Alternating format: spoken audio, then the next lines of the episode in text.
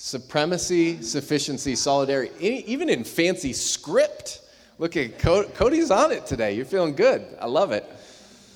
Colossians chapter 1, beginning in verse 15. This is the word of the Lord. It says, He is the image of the invisible God, the firstborn of all creation. For by him all things were created in heaven and on earth visible and invisible, whether thrones or dominions or rulers or authorities, all things were created through him and for him. And he is before all things, and in him all things hold together. And he is the head of the body, the church. He is the beginning, the firstborn from the dead, that in everything he might be preeminent. For in him all the fullness of God was pleased to dwell, and through him to reconcile to himself all things, whether on earth or in heaven, making peace by the blood of his cross. And you, who were once alienated and hostile in mind, doing evil deeds, he is now reconciled in his body of flesh by his death, in order to present you holy and blameless and above reproach before him if indeed you continue in the faith, stable and steadfast, not shifting from the hope of the gospel that you heard, which has been proclaimed in all creation under heaven, and of which I, Paul, became a minister. This is God's word. Let's pray. And so, Father, as we turn our hearts and attention now to your word, we ask that your spirit would be uh, present and powerful, shaping our lives and our hearts to see Jesus more clearly, that we might follow him more fully in life. And so may the words of Anthony's mouth and the meditations of our heart be pleasing in your sight, God, our strength and Redeemer. In the name of Jesus we pray. Amen.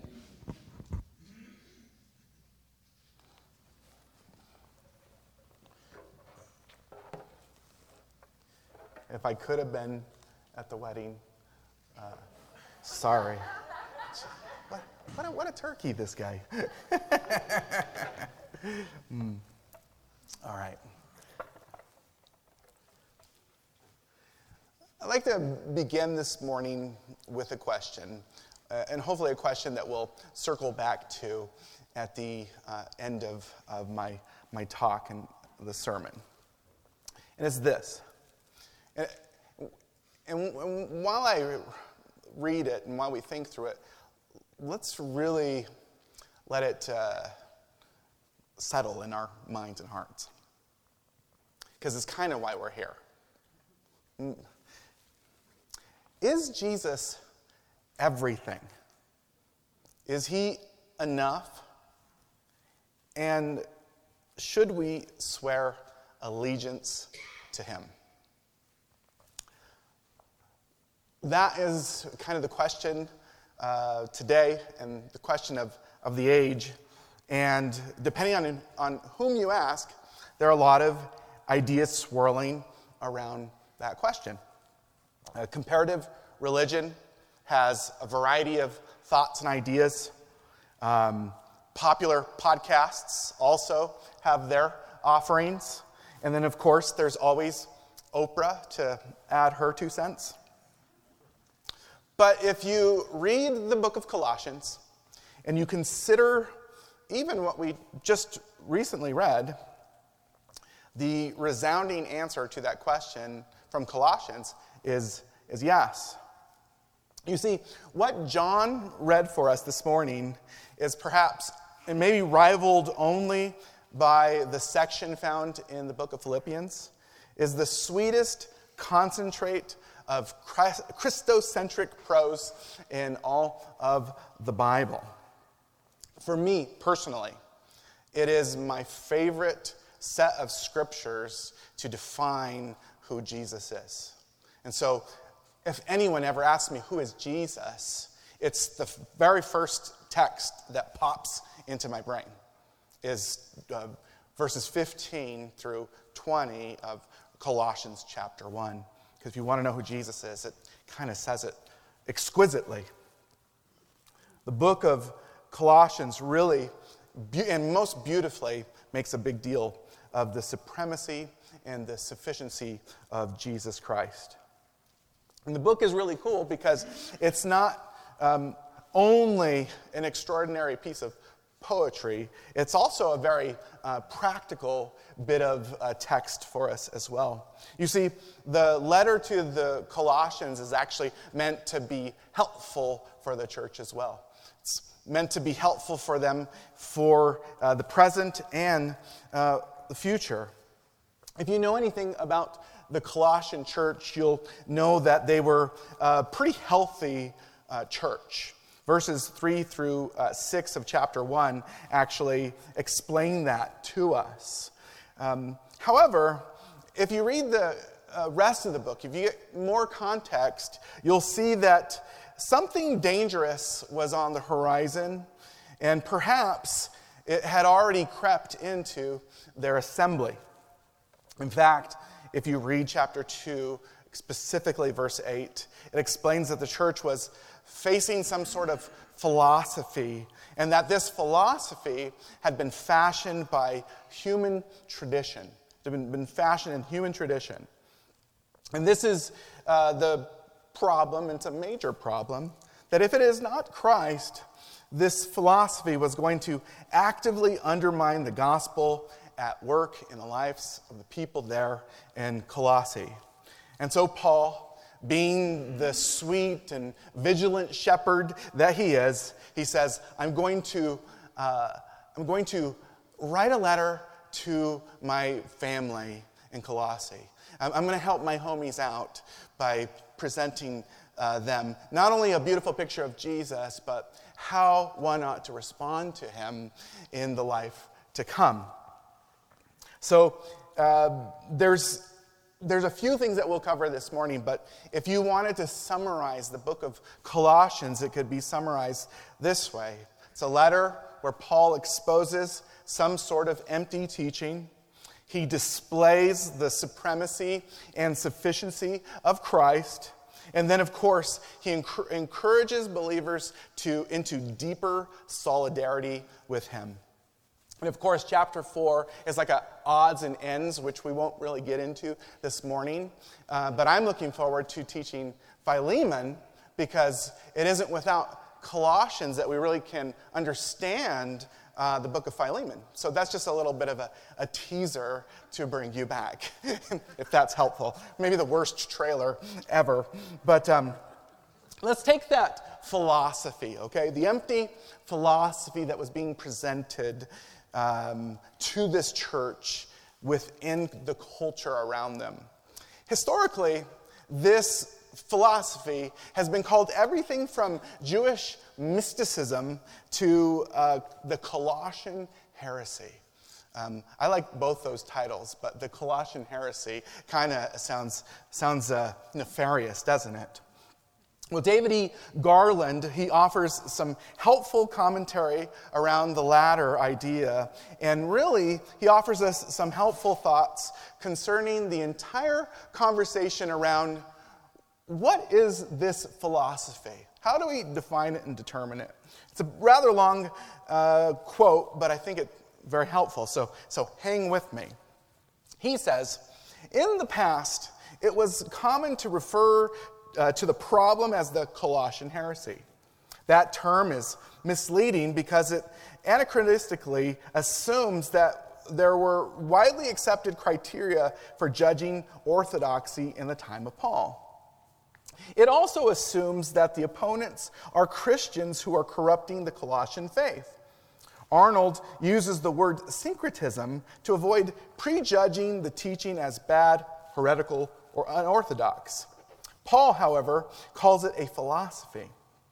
Putting this term in quotation marks prevents us from understanding it as a logical system of truths and principles, and it allows us to apply to a, religious way, um, and allows it to apply to a religious way of life. What this philosophy was and how it threatened the congregation has occupied scholars' attention for some time and no consensus has been reached. To identify the philosophy, we have only meager snippets of a short but clearly polemical section. The problem is compounded because this section is the most unclear passage in the letter.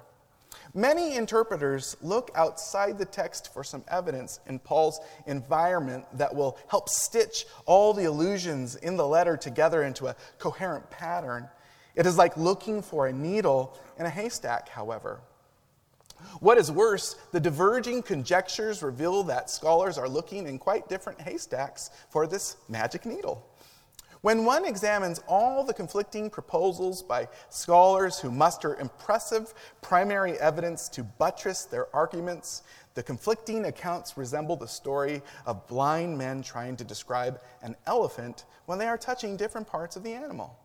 This does not mean that if we piece together all the different proposals, we will have our answer. The evidence is confusing and enigmatic. Now, what I've given you is a long uh, explanation of how nerds read the Bible. um, but also, if you really think about what was said in that uh, section, it's how a lot of people read the Bible. By pulling a bunch of ideas outside of even what is known. And of course, it's a very dangerous way to read the Bible. Because if you're reading the Bible uh, on subjective matters, you can make the Bible say just about anything you want. And that is probably the problem um, since the very beginning uh, of Scripture. Uh, so it really is the problem of the very beginning uh, of, of, creation with, uh, with, the, with the enemy. Did God really say? Right? And then really kind of, you know, manipulating those words. Outside of how nerds read the Bible, this is also a very helpful um, research for us to help us stay out of the weeds when it comes to understanding what is this philosophy. I hope you already understand that I'm not going to, even try to attempt to pin it down and tell you what it is today. Uh, what I'd like to do is see what we know from the text itself and what it teaches the Colossians then and what it will teach us today. Douglas Moo, uh, in his commentary, he um, offers these ideas as um, um, a, a, succinct list to help us consider what, what this philosophy is. It's another long list. Uh, hang with me. Number one, it says, it is a hollow and deceptive philosophy. Number two, it is dependent on human tradition. There's all the verses attached to them, you see. It is dependent on elemental spiritual forces of this world. It is not uh, dependent on Christ. It involves dietary restrictions. It involves the practice of Jewish holidays. You can see why they called it maybe Jewish mysticism as well. It involves aesthetic uh, disciplines. It involves angelic beings. It involves visions. Here's the thing it results in pride, it results in losing connection with Christ, and it involves a number of rules as a means of spiritual growth. In other words, it is um, really uh, when you boil it all down, it is, um, in a very subtle way, antagonistic to the gospel at work, the gospel declared and the gospel at work in the lives of the Christians in Colossae. But what I find very fascinating about the list, that apart from number three and number four, it's a seemingly benign list. And, and, and here's, here's what I mean. Like, dietary restrictions, um, some aesthetic disciplines, uh, an, an, an, emphasis on angels and, and visions seem, is seemingly uh, benign. But really, the problem was that uh, these seemingly benign things had become ultimate things for the Christians or were threatening some of the Christians in Colossae. And, and that's kind of uh, the old and new religion of the world. To quote um, Timothy Keller, it's the old problem of when good things become ultimate things, right? And Paul, he was trying to head off this problem, and if it was within the church, he was trying to deal with it in their midst. And it was basically this don't let anything rise above the name of Jesus Christ. Don't let anything take supremacy. Don't, don't treat anything more sufficient than what has already been received from Jesus Christ.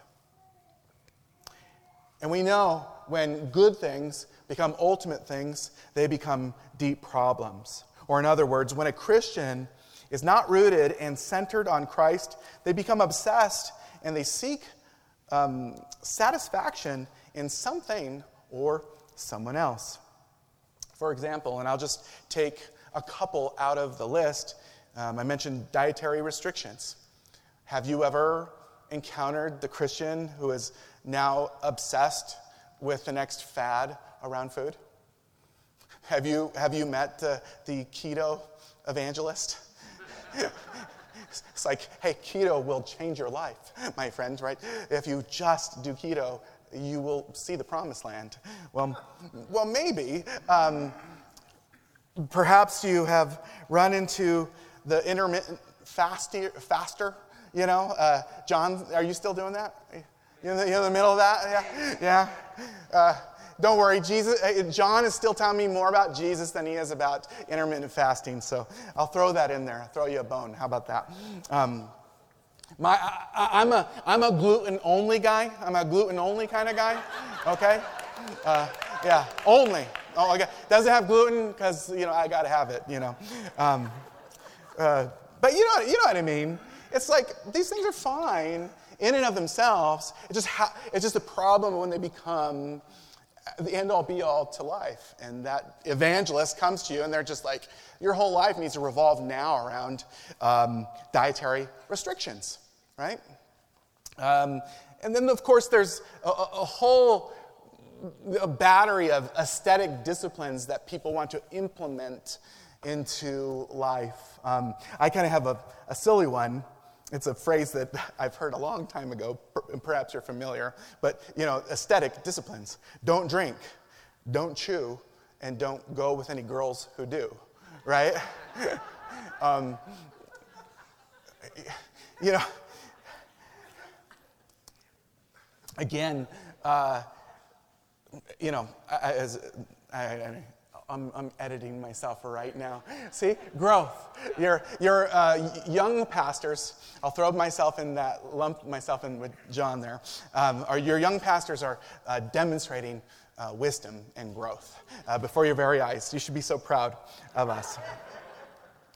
But, but uh, you see how easy it is, again, to take something that um, c- should be enjoyed and it can become the end all be all of all of holiness in life. You know, I'm not a hater to any of these things, and you know, I'm sure you have your own ideas and lists around where we could go with, with just what Paul's presented to the Colossians. But all jokes aside, I'm not a hater. Um, a lot of these things, they're helpful. But in terms of the kingdom of God, and in terms of life, and, and, and, and, and true peace that, that only really the gospel provides, they can be helpful things, but ultimately, if they become ultimate things, they become hollow. These helpful things become hollow things.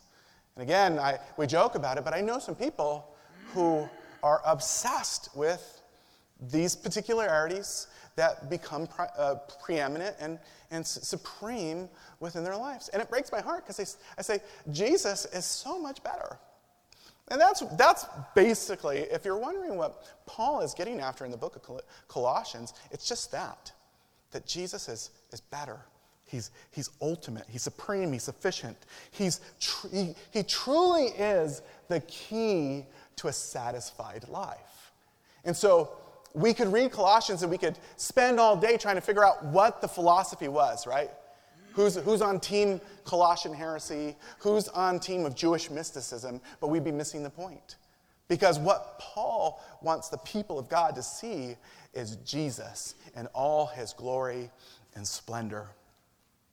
And I'd like to read that particular section that Jon read for you again. And you know me, I love reading um, Eugene Peterson's message by rendering. So I'm going to do that for you guys uh, again. But, I, but I, I, what I would invite you into in this moment is just as quietly, as focused as possible, fix your eyes on to the person and work of Jesus. Be drawn into how truly extraordinary he is. Eugene Peterson says, We look at this Son and see the God who cannot be seen. Just, I mean, it's like a mic drop. You have to just stop there. But we look at this Son and see God's original purpose in every created thing, in everything created. For everything, absolutely everything, above and below, visible and invisible, rank after rank after rank of angels, everything got started in him and finds its purpose in him. He was there before any of it came into existence and holds it all together right up to this moment. And when it comes to the church, he organizes and holds it together like a head does a body. He was supreme in the beginning and leading the resurrection parade. He is supreme in the end. From beginning to end, he's there, towering, towering far above everything, everyone. So spacious is he, so roomy that everything of God finds its proper place in him without crowding. Not only that, but all the broken and dislocated pieces of the universe, people and things, animals and atoms, get properly fixed and fit together in vibrant harmonies, all because of his death, his blood that is poured down from the cross. That is who Jesus is. As Calvin comments, it is in Christ God shows us his righteousness, goodness, wisdom, power. In short, his entire self. It is Jesus who shows us the Father's intention for humanity. You want to know what God's ideal human is? Jesus. There are a lot of great examples of humanity, but they pale in comparison to the Son of God. He is the one who keeps the cosmos from careening out of control and descending into chaos. Do you realize Jesus holds all this together right here, right now? The fact that we have our breath in our lungs is because of his gift to us, whether we know it or not. And Paul, he will reiterate this theme because in chapter 2, verse 9, he says, For it is in him the whole fullness of, dwell, of, of, of deity dwells bodily. In him, the whole fullness of deity dwells bodily. Some would actually argue that Jesus is not God, and it's not saying, and it is not saying that Jesus is God in terms of the text? Well, they're not reading the text. I don't want to get into that, but they're not reading the text. It is this Jesus, the book of Colossians calls us to see the Christ who creates and commands the cosmos and one day will return to recreate it. The Christ who died for a people on a cross and now dwells within them, his new temple. That's all that is encompassed in this short section of Scripture. It's truly beautiful. I mean, sometimes, I mean, I, I, a little, little tidbit on me I'm colorblind, so I can't see certain colors. And Beth often looks out the window and she says, Look at that, that, that sunset. And I say, I, It looks awesome, yeah. But she says, There's colors here and colors there. And I say, It just looks like one big color uh, to me. But even the most beautiful things that we can see daily in creation, they pale in comparison to the Creator. But it, what a beautiful painting from Jesus. My friends, everything that is good, Jesus has given it to us. Everything. From majestic mountains, which I have a better uh, understanding of, um, but I do struggle with the colors still there. That's probably like why I love Montana and Austria with those incredible mountains. Everything that's good He's given to us. Mountains and the belly laughs of babies. Jesus has given us those.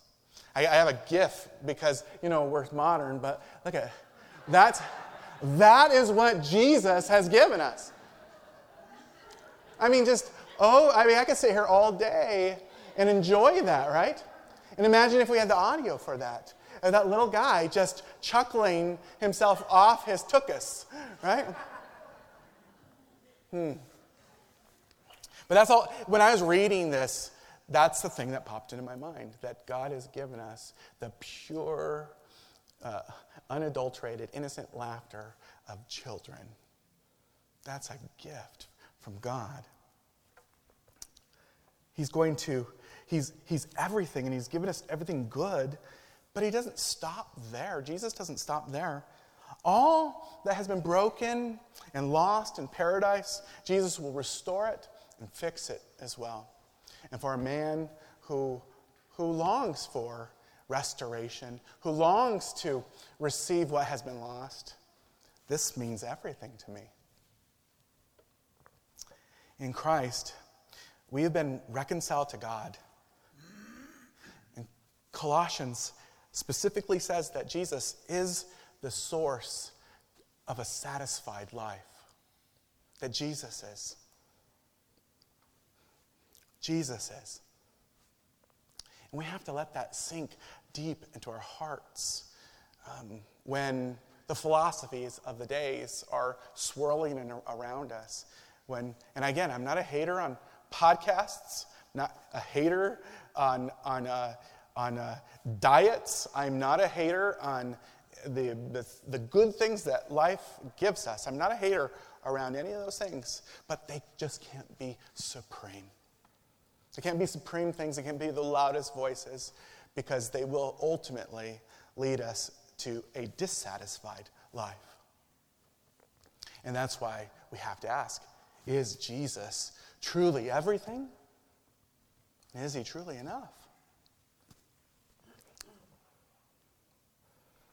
If that's true, a whole new world, a whole new life opens up to us.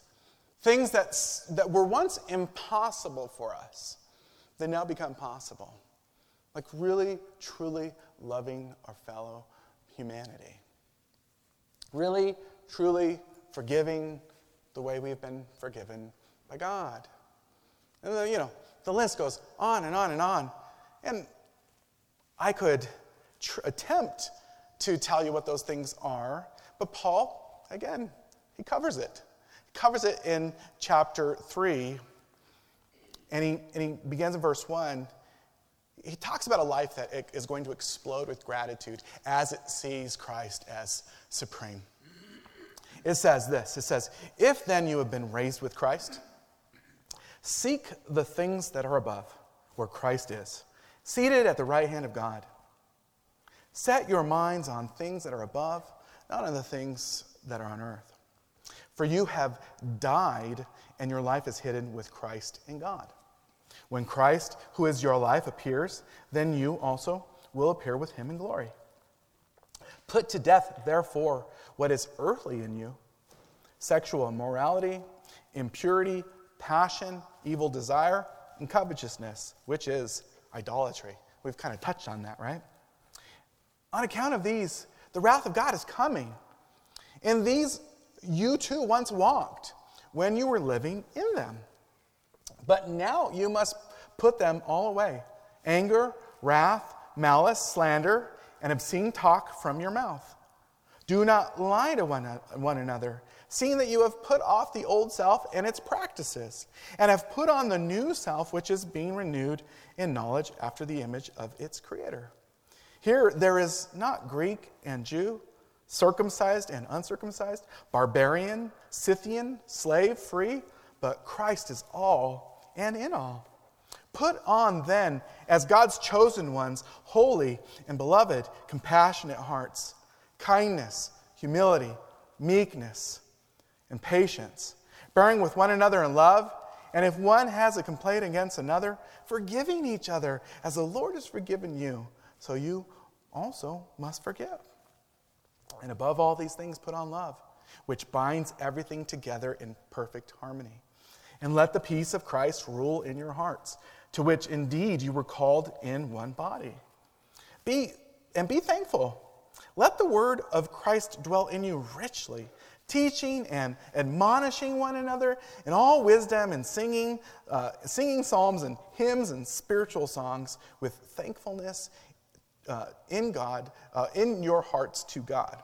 And whatever you do in word or deed, do everything in the name of the Lord Jesus, giving thanks to God the Father through him. You see, seeing Jesus in this supreme fashion actually helps us change our garments. Our garment of death and corruption to a garment of life and goodness, and kind of the centerpiece of forgiveness there. I love, I love what Paul is trying to get us to really understand here because he's saying, listen, brothers and sisters, listen, church, if we are heavenly minded people, we will be so good to this earth. If we are heavenly minded people, we will be so good to this earth. Meaning, we'll be like the, the most rich nutrients to the soil of humanity if we understand how supreme Jesus is in our life. You know, and, and, and maybe you, when I said that sentence, you heard uh, how it, that idea has often been um, used it, in, in, a, in a cynical way. Um, it's been used that those who are so heavenly minded, they're of no earthly good. Have you heard that? But listen, if, if Christians are not good to the earth, good to the fellow, good to the fellow man, fellow man, it is not heaven they're looking to. You see, we must see Jesus.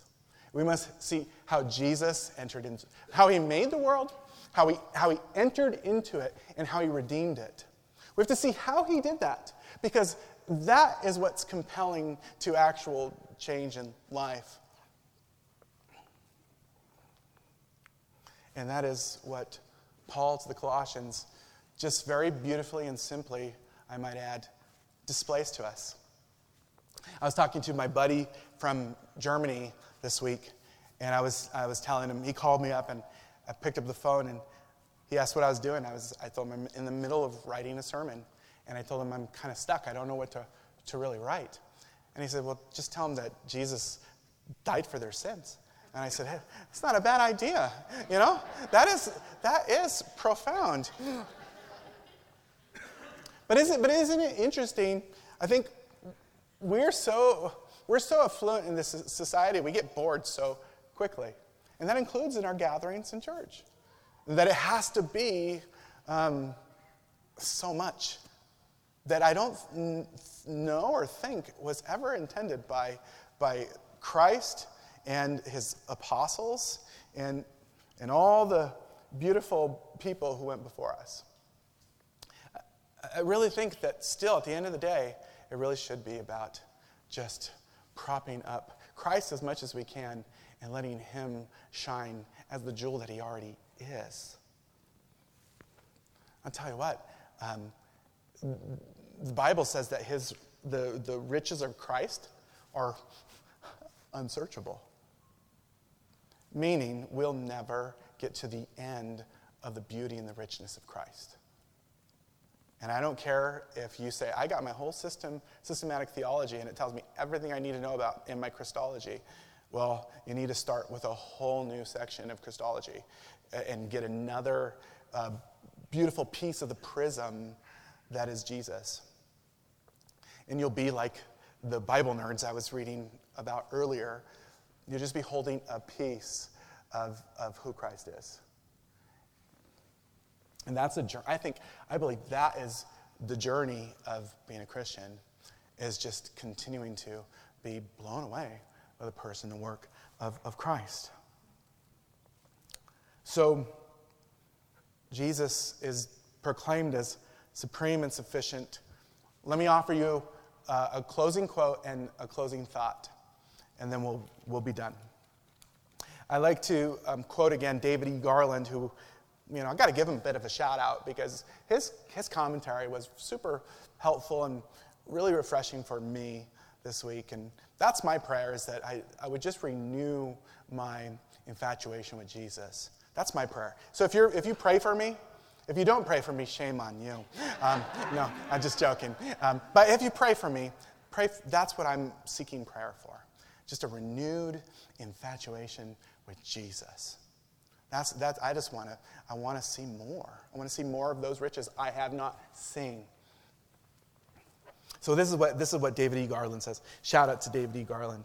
Um, when Christians do not live with a deep sense of gratitude for what God has done for them in Christ, they will become engulfed in anxieties and will be tempted to look for security in something other than Christ. And I, sadly, I have been that person. I know those people. Paul repeatedly urged the Colossians to be thankful for the victory already won for them in Christ's cross and resurrection. Salvation can be found in Christ, and Christians do not need something else or something more. The cross brings redemption, the forgiveness of sin, and triumph over all the powers that would oppress human life. Every believer is made complete when placed under the complete claim of Christ. And all the spiritual ills of our world find their only cure in Him. You see, Jesus is inviting us to be our cure, our, our, the, the breath in our lungs, the motivation for our life, why we tick. Jesus is inviting us to put all of that under Him.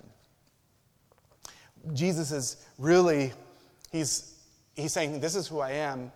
I'm inviting you to solidarity, uh, unity, even a, a rhythm with Him.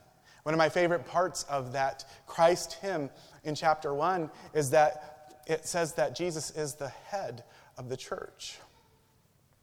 And so when we pray, we ask, when your elders gather, we ask for Jesus to show us what union should be doing, not a book with helpful church growth ideas, not a hater, not a hater. Um, a little bit, right? A little bit, maybe a little bit, a little heat on there, like a maybe a slider, maybe a spitter right there. Um, but not too much hate. Just, just Jesus is gonna. Jesus has gotten me and, and us this far. I want to. I want to see where he, where he takes us. But he's inviting us to solidarity, unity, rhythm. There's another picture. I, I, I that popped into my head when I was, when I was thinking through my sermon. One was the, the, the belly laugh of a baby. I mean, that's pretty good, right? I mean, I've got to admit that was pretty good. That baby, not, not my idea. Um, but I was thinking, God is inviting us to a rhythm with Him, to, to look at the Sermon on the Mount, to see this Christ hymn, to look at the other beautiful hymn of Christ in Philippians, and some of these really beautiful sections, just see him and let him uh, lead us. But he's inviting us into a, a rhythm uh, with him where he's the head, and, and, and wherever he turns, we as the body, we go. We just go. We don't tell him, well, this doesn't fit in my, my, uh, my paradigm, it doesn't fit into my, my, my ideas and you know, whatever my preconceived notions are. We don't, we don't, we don't say, Jesus, you have to consider these things. No, we say, this is who you are. I'm going to I'm gonna follow you. But he's inviting us into rhythm. And, and again, this, this idea of rhythm and, and just being in harmony with Christ has really captured my mind. And, and, um, and, I, and, and it reminded me of a, of a concert that, uh, that I was at uh, last week with Jon and Karen and, and Beth, uh, my, my wife. Uh, we went to a Khruangbin concert. And you're probably wondering, who's Khruangbin? Well, they're, uh, they, they became prominent as a, as a Thai funk band, and uh, they're really influenced by a lot of uh, world music. But they're really good. Uh, I highly recommend you check them out. Throw them on a Spotify playlist. Maybe we'll put them on in the next uh, church playlist because I, I, make those playlists. I really, I'm proud of them. Um, but uh, the Khruangbin concert was, was really wonderful, but it was also hilarious. Because the opener for Khruangbin was this African um, world music. They were the openers, right? These, th- these two African guys and a, and a, white dude on bass who really had a groove. Um, that was pretty cool. But, it, but so they're playing this African world music, which is, I think, we're not very familiar with as, as Americans. They're jamming out, they're grooving. And, and the best thing, one of the best parts of my experience at this concert was watching a bunch of white people try to get in rhythm with this African uh, group. I mean, it, I mean, this is what it reminded me of. Uh, yeah, so I felt like Jerry watching Elaine. That I was like, oh, it's, it's bad. It's bad. But all jokes aside, this is, I, I really think this is what the church looks like when we are not in rhythm with Christ, in harmony with Him. It's, I mean, I mean, the, let's just be honest. Like, the, the, there's a lot of talking heads and there's a lot of attack on the church. And let's be honest, some of it is, is justified, justified criticism. But I always try to just tell people hey, that may be Jesus' church. We're a hot mess, but that is not my Jesus. That is not who Christ is. And that is, that is what Paul is trying to show us in Scripture time and time again. He's saying being a Christian is really about Christ and letting his life not only, not only influence, but take over it so that we become uh, transformed, renewed in him, in him. And so, Colossians, again, asks us if we're going to let Christ govern our life? That's what it asks. Is Jesus everything? Is Jesus enough? This is the most important question one will ever ask in their life. And so I'll leave you with that and then kind of you know, roll into three for all of us today and uh, apply them as necessary.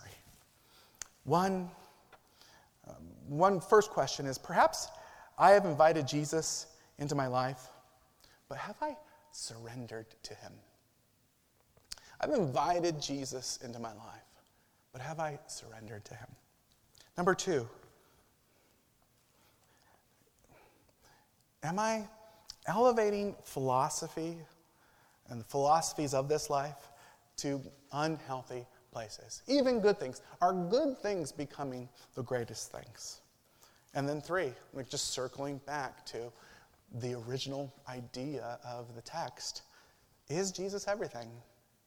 And is he truly enough? Is he everything and is he enough? Let's pray. Oh, dear Jesus, we, we thank you for who you are. Because if we can we can get out of the way as best as we can, and we can, we can focus on your word. We can see um, your beauty in every single page. But especially on, on days like this where we get to see it so plain and so obvious. We thank you for that. Jesus, we thank you that we get to see you. And then we understand your invitation and what a, what a loving, kind king you are. You show us who you are, and you welcome us in, and you let us make, make a, a decision whether or not we will follow you.